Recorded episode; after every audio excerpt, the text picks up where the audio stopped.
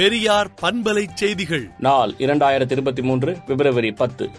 பொது போக்குவரத்தை பயன்படுத்த விழிப்புணர்வு ஏற்படுத்தும் வகையில் இருபது நகரங்களில் நடைபெறும் மினி மாரத்தான் போட்டிகளில் கழகத் தோழர்கள் கலந்து கொள்ள வேண்டும் என திராவிடர் கழக தலைவர் ஆசிரியர் கி. வீரமணி அறிக்கை விடுத்துள்ளார்.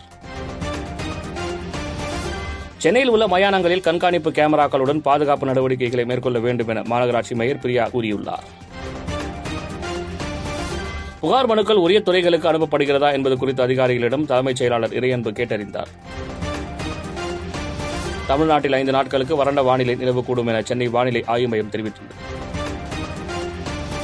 இறக்குமதி வரியை ரத்து செய்து தங்கத்தின் விலையை கட்டுப்படுத்த நடவடிக்கை எடுக்க வேண்டும் என ராமதாஸ் வலியுறுத்தியுள்ளார்.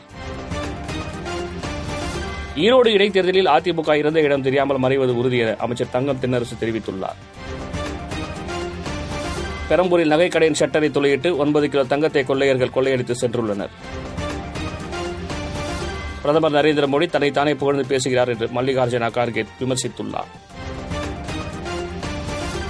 கடும் பனிப்பொழிவு நிலவும் குல்மார்க் நகரில் வருகிற பதினான்காம் தேதி வரை விளையாட்டுப் போட்டிகள் நடைபெறவுள்ளன.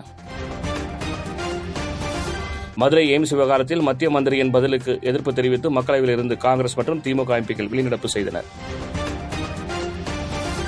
ஆப்கானிஸ்தானில் மிதமான நிலநடுக்கம் ஏற்பட்டுள்ளது.